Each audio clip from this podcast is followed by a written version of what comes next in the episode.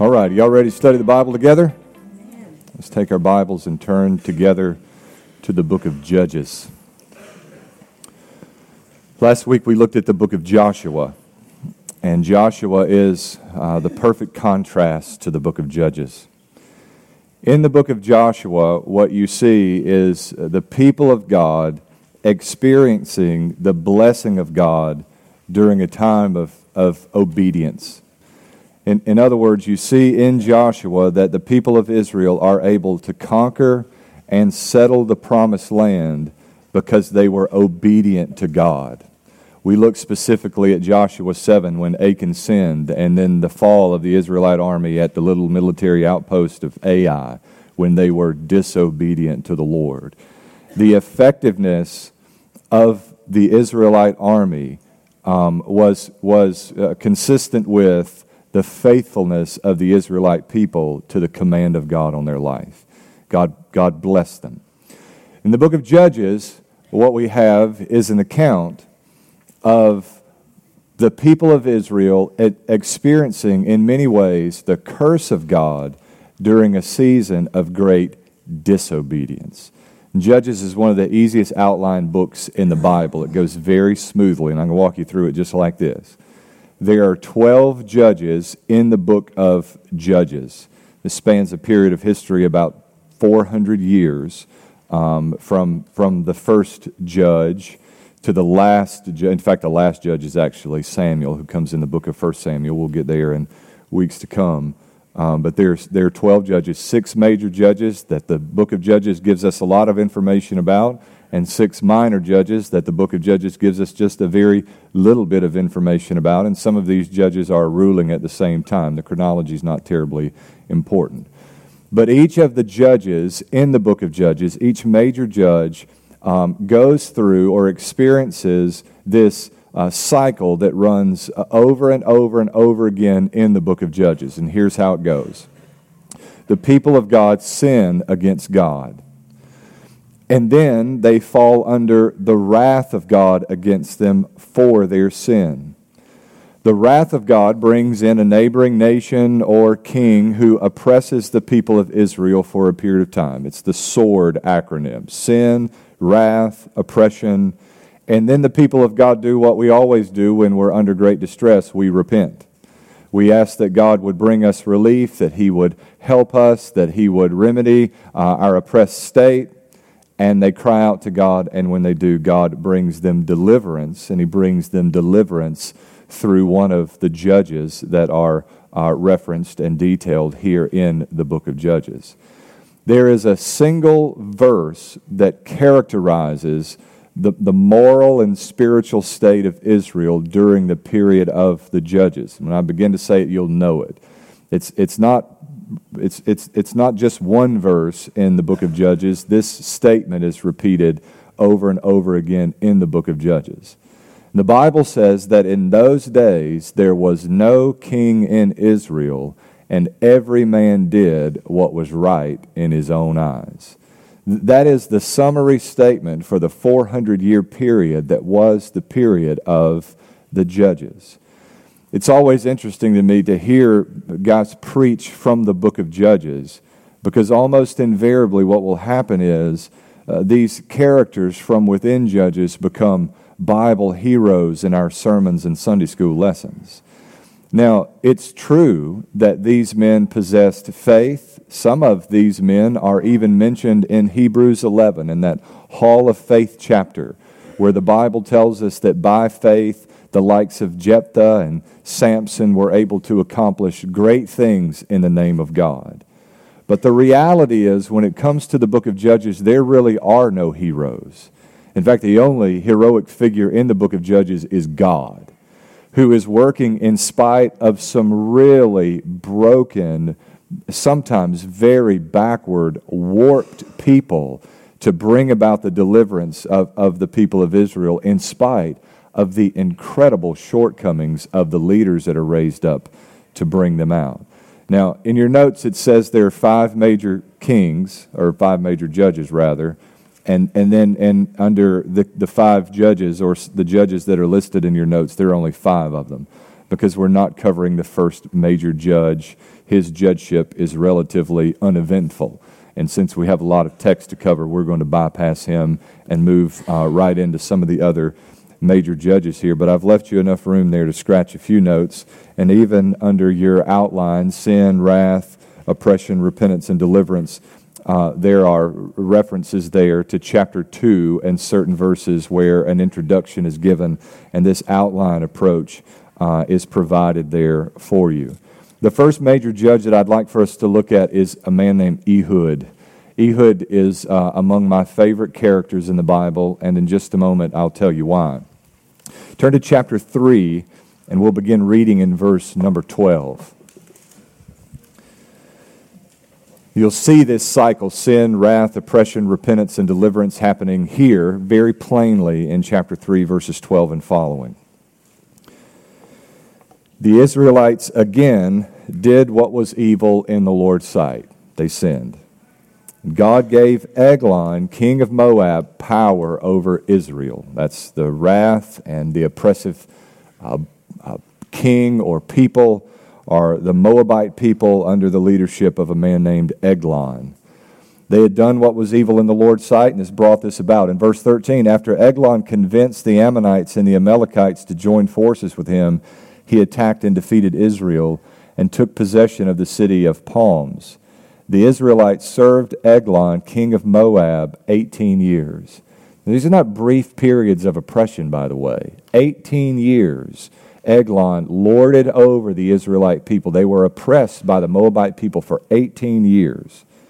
In verse 15, the Bible says the Israelites cried out to the Lord, and he raised up Ehud, son of Gera, a left handed Benjaminite, as a deliverer for them. And the Israelites sent him to Eglon, king of Moab, with tribute money. Now, the fact that the brother is left handed is the reason he's one of my favorite characters in the Bible left-handed people are all right. If y'all didn't know that, we, we historically we sort of have a good thing going. There are a few exceptions to that rule, uh, but there's something about a, a, left-handed Bible figure that appeals to a left-handed preacher.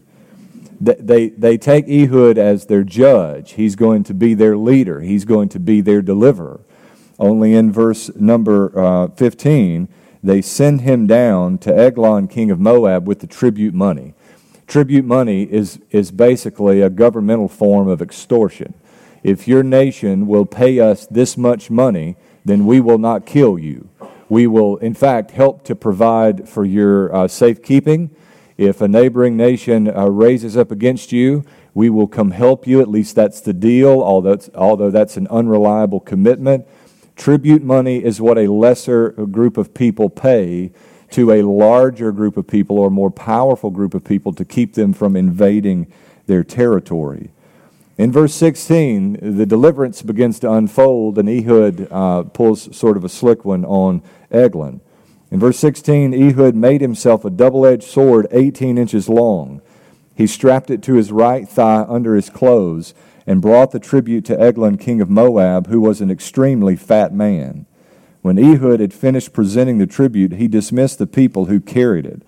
At the carved images near Gilgal, he returned and said, King Eglon, I have a secret message for you. The king called for silence, and all his attendants left him. Then Ehud approached him while he was sitting alone in his room upstairs where it was cool. And Ehud said, I have a word from God for you. And the king stood up from his throne. Ehud reached with his left hand, took the sword from his right thigh, and plunged it into Eglon's belly. Even the handle went in after the blade, and Eglon's fat closed in over it, so that Ehud did not withdraw the sword from his belly. And Eglon's insides came out. And Ehud escaped by way of the porch, closing and locking the doors of the upstairs room behind them. Now, I, I believe firmly that Samuel, who is the author of Judges, writes this in a way that is intended to be somewhat comical. He, he pictures Eglon in a very um, comical kind of way. Here is a man who is very fat. In fact, he is so fat that when he is stabbed in the gut, that his belly consumes the blade so much so that Ehud doesn't even withdraw the blade. He's kind of a doofus in the passage because he falls for Ehud's trick. He allows himself to be alone with Ehud in his upper chamber without the protection of his ancient secret service, and there dies really with, with no defense for himself in a very, very disgraceful way. In fact, if we keep reading in chapter 3, what you'll find is that his attendants are standing outside the door. When Ehud leaves, he locked the door. The attendants at one point get concerned and go to the door, but presumably because of the smell emanating from the room, they make the assumption that he's relieving himself. That's the biblical description of what they were thinking. So they, they stay outside the room for this extended period of time, afraid to go in and interrupt their king in this sort of compromising position. If, you've, if you're a hunter uh, and you've ever gutted animals, you understand why they might have been reluctant to enter into the room after this man had been stabbed by Ehud the way that he had. Now, it may not be an outstanding thing for us to read about Ehud, this left handed man. But in ancient Israel, in fact, in most ancient cultures, to be left handed was really on par with having some physical deformity. You were handicapped if you were left handed. Not only is Ehud pictured in this uh, comical sort of fashion throughout chapter 3, but he's just been killed by a handicapped man. Now, in our days, left handedness may speak to excellence and handsomeness and wisdom and those sorts of things. But in ancient times, if you were going to be killed by somebody, you sure didn't want to get killed by a left handed man. Least, least let a righty kill me if I've got to go down. And here Eglon goes down to what is, in the ancient mind, a man with a physical deformity in this compromising position. He dies a most embarrassing death. So the first uh, major judge that we've introduced ourselves to tonight is Ehud, who was, by the standards of his time, a man with a physical deformity or, or a very real handicap. The next judge is unique in that she is the only female judge in the book of Judges. Deborah um, rules over Israel, leads uh, a part of Israel beginning in chapter number 4. In chapter 4 and verse 1, the Bible says, the Israelites again did what was evil in the sight of the Lord after Ehud had died. So the Lord sold them into the hand of Jabin, king of Canaan, who reigned in Hatzor. The commander of his forces was Sisera, who lived in Harosheth of the nations. And the Israelites cried out to the Lord because Jabin had 900 iron chariots, and he harshly oppressed them for 20 years. Now, backstory here not only is Deborah serving as judge in Israel, but there's a man named Barak who is serving as judge in Israel as well. So you have a female judge in one territory, and you have a male judge in another territory. Now, Deborah approaches Barak and informs Barak that God is going to give them victory over their enemy, that Sisera, the king of this opposing nation, is going to be delivered into their hand. And, and Barak responds in a less than masculine kind of way. In verse 8, Barak said to her, If you'll go with me, I'll go. But if you'll not go with me, I'm not going. In other words, the, the picture is you have a man who says, I'll go to battle if you, Deborah, will go with me. This is like the husband who's uh, shaken awake in the night your wife lets you know that there's an intruder in the house, or perhaps someone's trying to get in, and you say, Now, honey, I'll go check if you'll go with me. this is not a good look for Barak. Um, it's always interesting to me, and if you're a social media person, God help you, but you're, you know, you know that within Christian Twitterverse, there's a lot of discussion now about complementarian roles, the roles of men and women within the church. It's always interesting to me when Deborah comes up as an example as to why it might be appropriate uh, to have women in leadership positions in the church. Because the point of the book of Judges is, ladies, forgive me, that the situation was so dire in Israel that there was no man with the fortitude to lead the people of God in battle. Here we have Deborah pleading with Barak, this judge in Israel, that he would lead the people out to battle. Now, for his reluctance, God determines that although Barak and Deborah will enjoy victory in the battle, that a woman will be credited with the victory that they enjoy. Because the Lord brings judgment against Barak, uh, it is determined that Sisera will be sold into the hand of a woman. Only it won't be the hand of Deborah. Another lady we'll meet just moments from now. They move out and they begin to pursue Sisera. They're preparing themselves for battle. And verse 14 says, Deborah said to Barak, Move on, for this is the day the Lord has handed Sisera over to you. Hasn't the Lord gone before you? So Barak came down from Mount Tabor with 10,000 men following. The Lord threw Sisera and all his charioteers and all his army into confusion with the sword before Barak. Sisera left his chariot and fled on foot.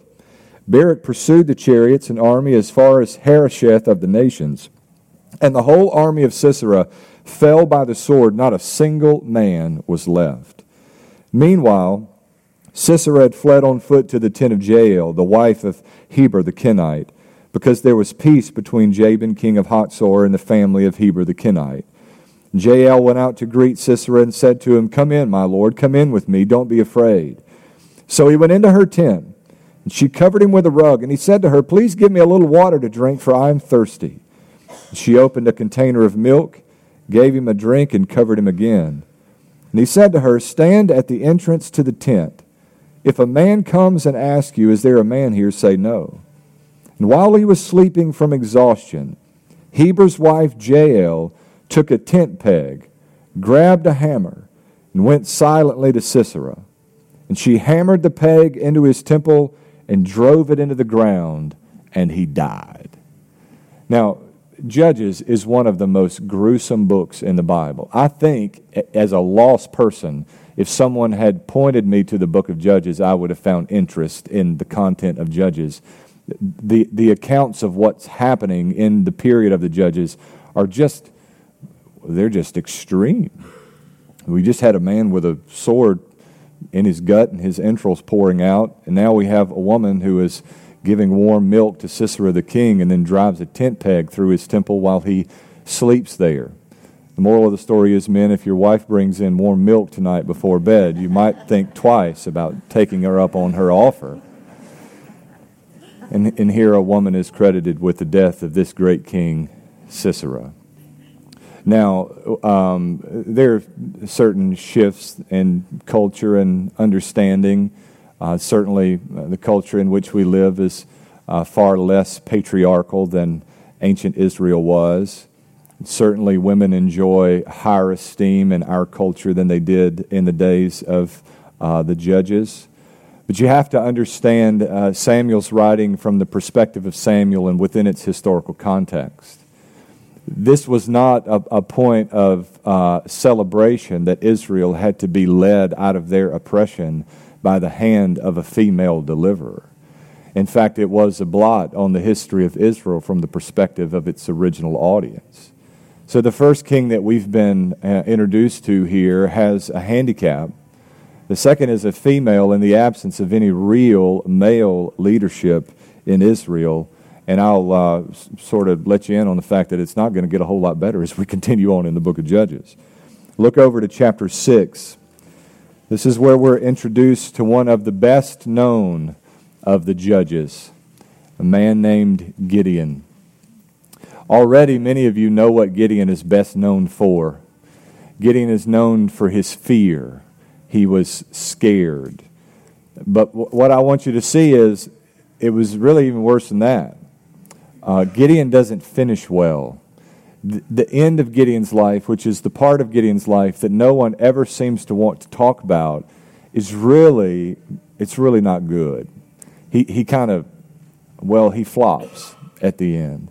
I can't read the story of Gideon without thinking about the Veggie Tales. We watched that episode so many times with our boys growing up, it's hard to shake that. But Veggie Tales leaves off the sort of inglorious end to Gideon's life. I, want to show that to you in a little more here, beginning in chapter 6. In verse 1, again, the Bible says the Israelites did what was evil in the sight of the Lord, So the Lord handed them over to Midian seven years, and they oppressed Israel. In verse 6, the Bible says Israel became poverty stricken because of Midian, and the Israelites cried out to the Lord. The reason they're poverty stricken because of the Midianites is because they're such a vast people and their livestock is so vast. They would come through the land of Israel and they would take what they wanted for themselves to eat and what they did not eat themselves, their livestock would graze down, so that when the Midianite people left the land of Israel, there was literally nothing left behind for the people of Israel. In verse 11, the Bible says, The angel of the Lord came, and he sat under the oak uh, that was in Ophrah, which belonged to Joash the Abiezrite.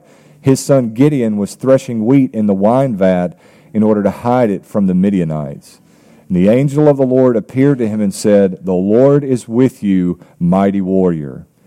And Gideon said to him, Please, sir, if the Lord is with us, why has all this happened? And where are all his wonders that our fathers told us about? They said, Hasn't the Lord brought us out of Egypt? But now the Lord has abandoned us and handed us over to Midian. And the Lord turned to him and said, Go in the strength you have and deliver Israel from the power of Midian. Am I not sending you? And he said to him, Please, Lord, how can I deliver Israel? Look, my family is the weakest in Manasseh, and I'm the youngest in my father's house. But I will be with you, the Lord said to him. You will strike Midian down as if it were one man. And he said to him, If I have found favor in your sight, give me a sign that you're speaking with me. Please don't leave this place until I return to you. Let me bring my gift and set it before you. And in the verses that follow, God uh, comes and affirms to Gideon that it is God that he's speaking to. It's unclear who Gideon is in this exchange with from Gideon's perspective until God verifies his presence. In fact, later in verses 22 and 23, Gideon realizes that it was the Lord he was speaking to. He's so afraid that God has to encourage him You're going to live, you're not going to die because of this encounter. But God encourages and uh, strengthens Gideon. There's a new bravery about Gideon. And in verses 26 and following, Gideon answers for the first time the call of God on his life as a judge. Gideon's father and family are deeply involved in idolatry. And God instructs Gideon to go and to break down their altar to the god Baal and to cut down the Asherah pole, which was a central part of Midianite worship. And if you're a student of the Bible, you know that there were certain seasons when that was a major part of Israelite worship, although it was prohibited by the covenant they had made with God.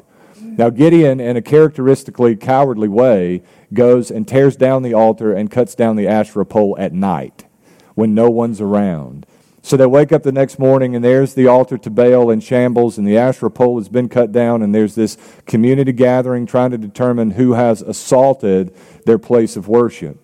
Uh, eventually, they determine that Gideon is the one who tore it all down, and they begin to make plans uh, to pay Gideon back for this problem. And Gideon's father argues on his behalf that they should let Baal deal with Gideon, and eventually, uh, nothing really happens. Then God calls again and instructs uh, Gideon that he is to lead the people of Israel against the Midianite army. He makes his first attack against the Midianite gods, and now he makes an attack against the Midianite army.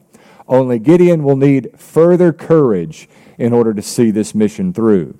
And some of you are familiar with the account where Gideon puts out the fleece. He says, God, give me a sign.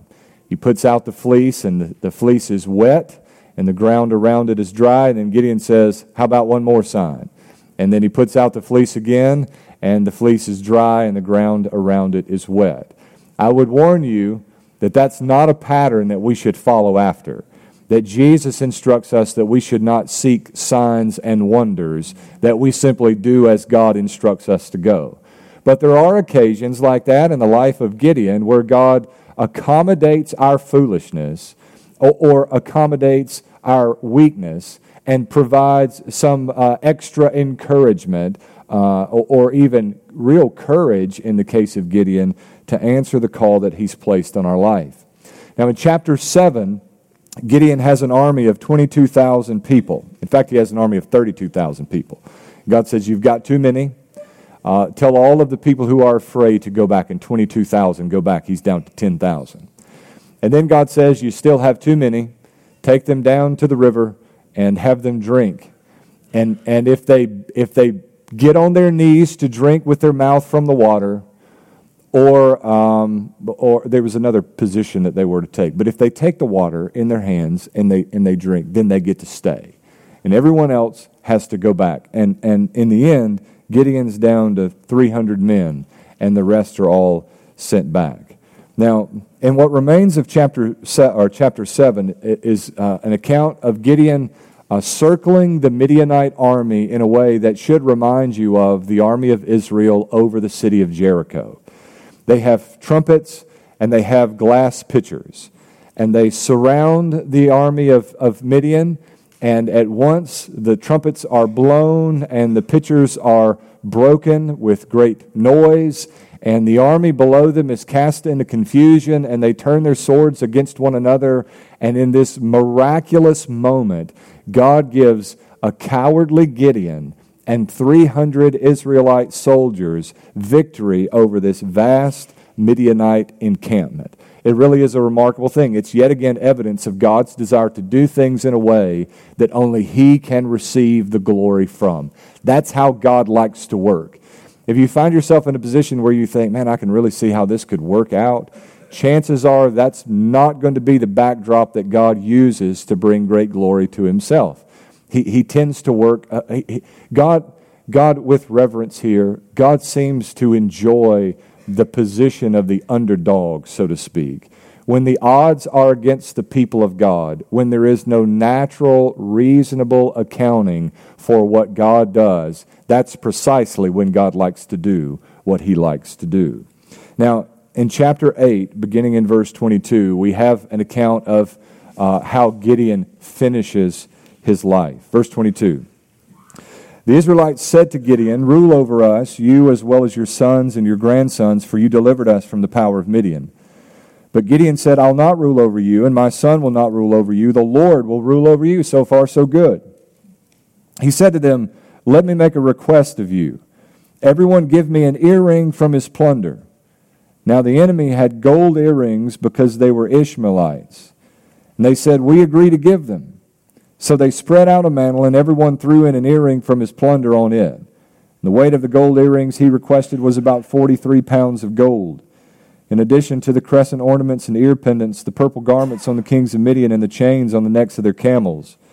Gideon made an ephod from all this and put it in Ophrah, his hometown. And all Israel prostituted themselves with it there. And it became a snare to Gideon and to his household. Now, does this sound familiar? Do you remember when the people of Israel were gathered at the foot of Mount Sinai? And one Aaron said, Let me have those earrings. I'll make you a God to worship. And a gold calf, in Aaron's terms, it, uh, we, we put the gold in and the calf just jumped out. That's what Aaron said in Exodus 32. He really did say that. And, and here Gideon says, Let me have those earrings and he makes for them an ephod, uh, something that would have been a part of, of worship in any religious practice in the time, but here is used for uh, the purpose of idolatry. And Israel is led into idolatry by the very judge that God had raised up to bring them out from under the oppressive hand of the Midianite people. Now, what's interesting is that from this point forward, as descriptions of Gideon uh, are offered, as his name is mentioned, he, there's a he goes back to his Baal name, Jerubbaal, as in the god Baal. In the same way, when reading your Old Testament, there are often names that make reference to the God of Israel. There are names from neighboring nations that make reference to the gods of those nations. For Joshua is an example of this, which it just means Yahweh saves. God, God saves. That's what Joshua means. Anytime you see Baal as a part of a name, it's an indication that there's a family heritage of Baal worship. And, and Gideon seems to revert back to the use of that name. Here, here this, this judge, who is the hero of, of so many of our tellings of uh, Bible stories is proved in, proven in the end to be scared and an idolater. This is not exactly the kind of leader that Israel was looking for, at least not the kind of leader that they should have been looking for. Now, probably the worst judge of all the judges is the next judge that we'll talk about in chapter 11, and his name is Jephthah. A great thing for her as a leader. Gideon was scared and, a, and an idolater. The best description I know to give you, one word description I know to give you for Jephthah, is he was just a gangster. Look at how his life sort of shapes up before his judgeship, beginning in verse 1. Jephthah the Gileadite was a great warrior but he was the son of a prostitute. Gilead was his father. Gilead's wife bore him sons. And when they grew up, they drove Jephthah out and said to him, You'll have no inheritance in our father's house because you're a son or the son of another woman. So Jephthah fled from his brothers and, live, and lived in the, in the land of Tob when some lawless men joined Jephthah and traveled with him. He's a brigand, he's an outlaw. He's the son of a prostitute, kicked out of his house, probably understandably so. We, we don't need to be ancient Israelites to understand that cultural phenomenon. And, and there he goes and he joins himself with, with a gang of treacherous men, unlawful men. That's who he goes and attaches himself to. Now look at verse 4. Sometime later, the Ammonites fought against Israel. When the Ammonites made war with Israel, the elders of Gilead went to get Jephthah from the land of Tob. And they said to him, Come be our commander and let's fight against the Ammonites. Jephthah is that cousin that you have that you really don't want to come to the family reunion, but you know if you ever need somebody to disappear, who to call. Do y'all have that cousin? Maybe y'all don't have that cousin. But that's who Jephthah is. When they find themselves in a bad position, Jephthah is the man they call. It's almost as though they're gathered up and they think, who is the most bloodthirsty warrior that we know? Who, who is the most violent man that we know that might help us to deal with this Ammonite issue? And Jephthah's the man that they go to. Now, th- this, this shows you that the moral compass of the people, where's the man of character? Where is a man who is of the book? Where is a man who is deeply committed to our covenant with God? Where is a man who satisfies the qualifications set forth for leadership in Israel in Deuteronomy chapter 17? None of those things are even on the radar for the people of Israel. Show us the most bloodthirsty, violent, vile, mean spirited, ugly, nasty somebody you can show us. It sounds a lot like American politics. Show us that man. Give us that man who, at all cost, can lead us out from under the hand of the Ammonite people. And so they go get Jephthah. Jephthah says, Why would I help you? You wouldn't let me live here. You made things hard on me. I found myself in the land of Tob. And they make the deal with Jephthah. Jephthah says, I'll come lead you.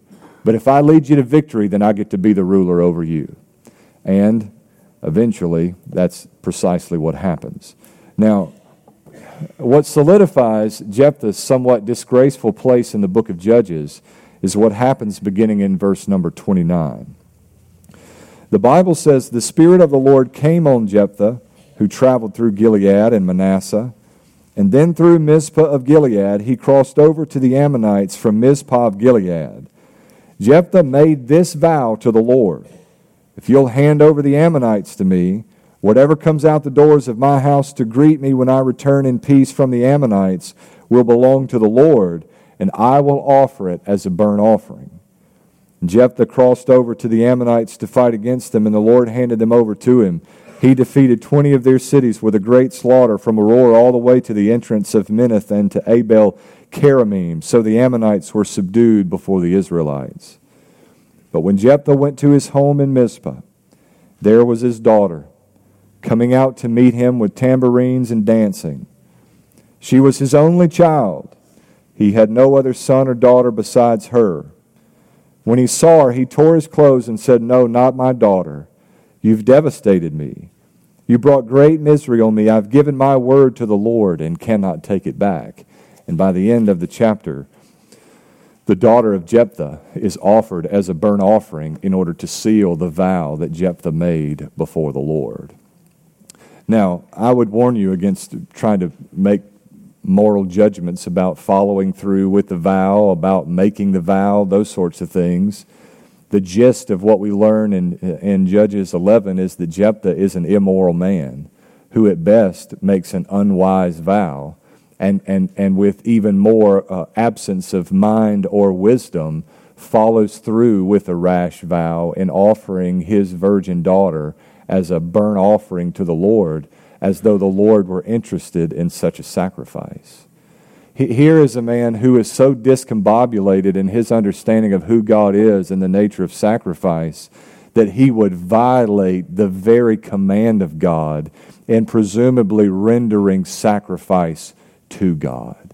Do you, you see how there really are no heroes here in the book of Judges? Just one more judge, and we have to move quickly. It's, it's Samuel, or Samson, rather.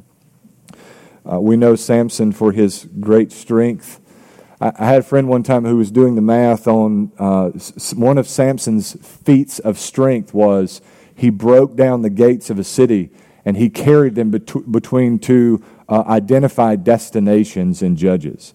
And uh, we, we, were in, we lived in Starkville at that time, and, and he had done the math and determined that, that what Samson does would be like uh, if we took on our back a, a, a double refrigerator, a refrigerator freezer combo, and put it on our back and carried it from Starkville, Mississippi to Columbus.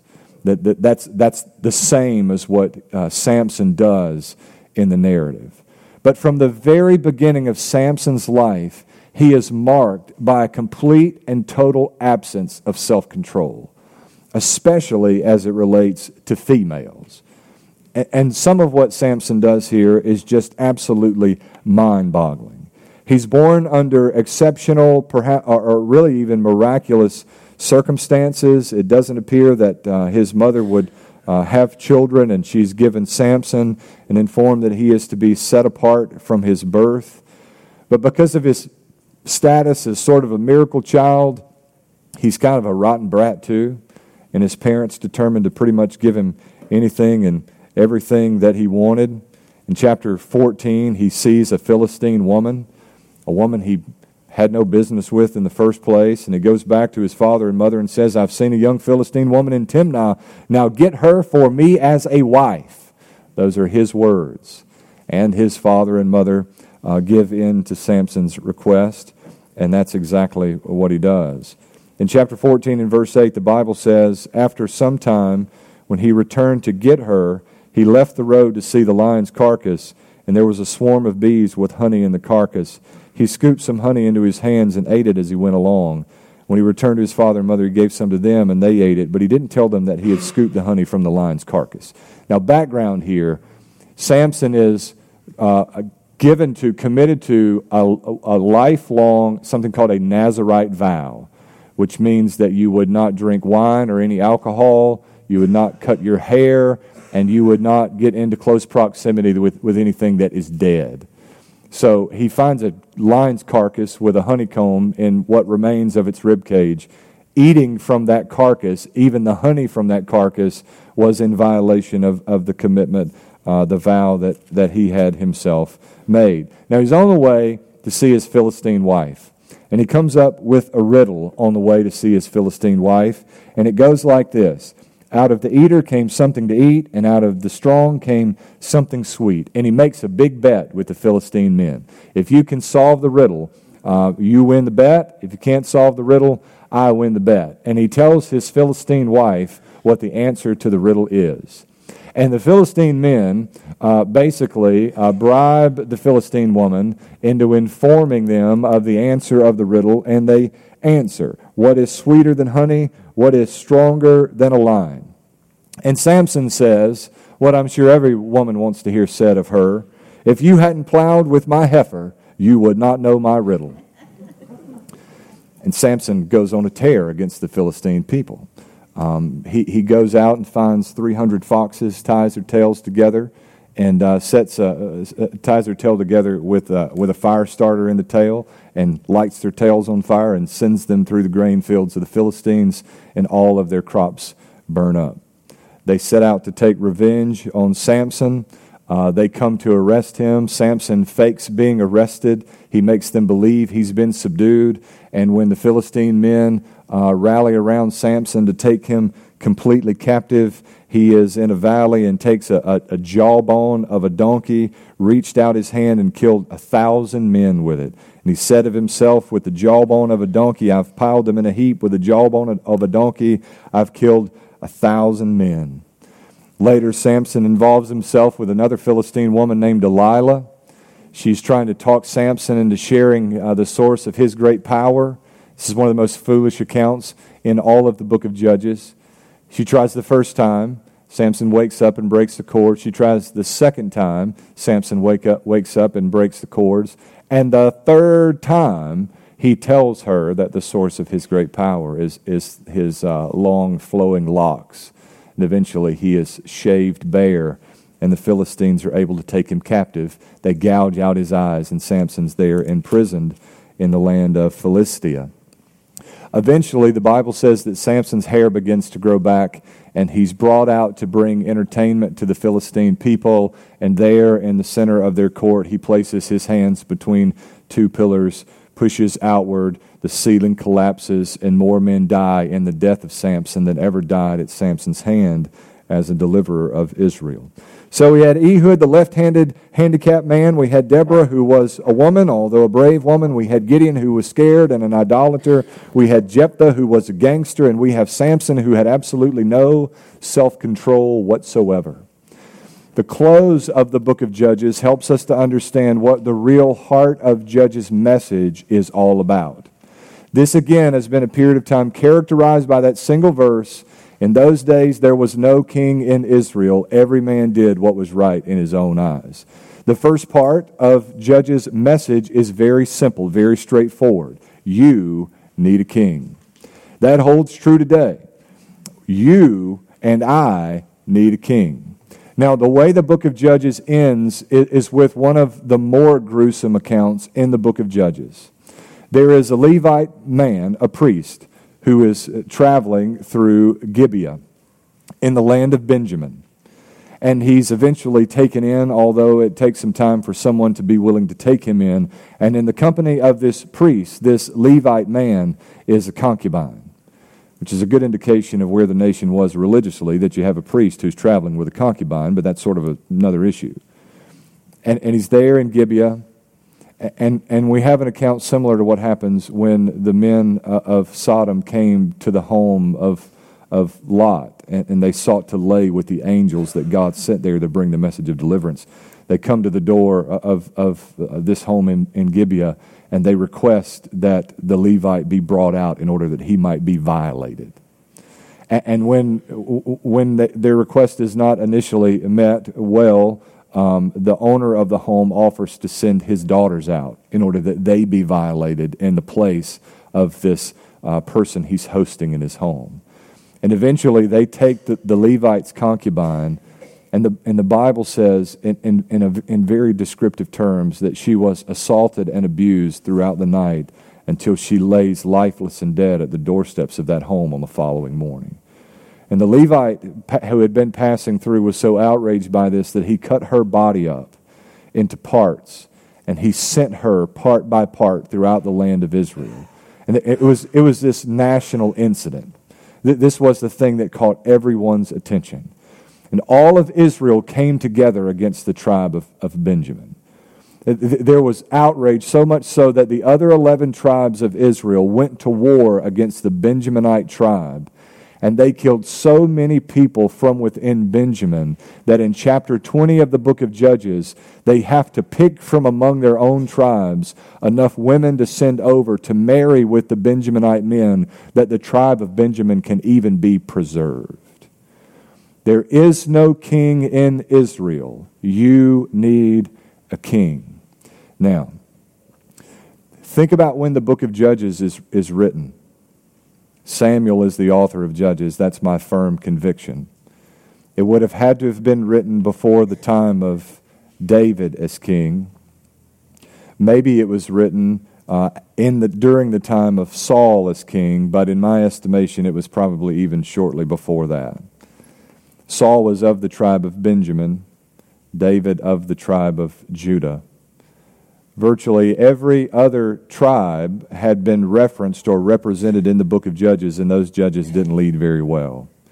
When you, when you back away from all of the political and tribal dynamics of the book of Judges, the message is not only do you need a king, but you need a king who is of the line of Judah. The, the, the only viable option for you as a, as a tribe from which to draw a king that hasn't already flubbed the dub in the last 400 years is the tribe of, of Judah.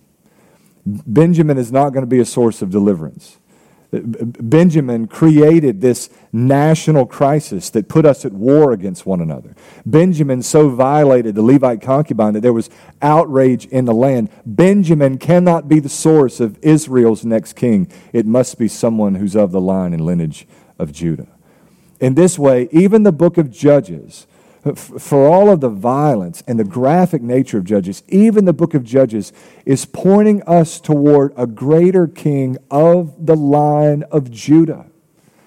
Not just David, not Solomon, certainly those were shadows of what was to come, but toward Jesus, born of the tribe of Judah, the very king we all ultimately and finally need. He is our great King. We'll come back to that theme in uh, 1st and 2nd Samuel.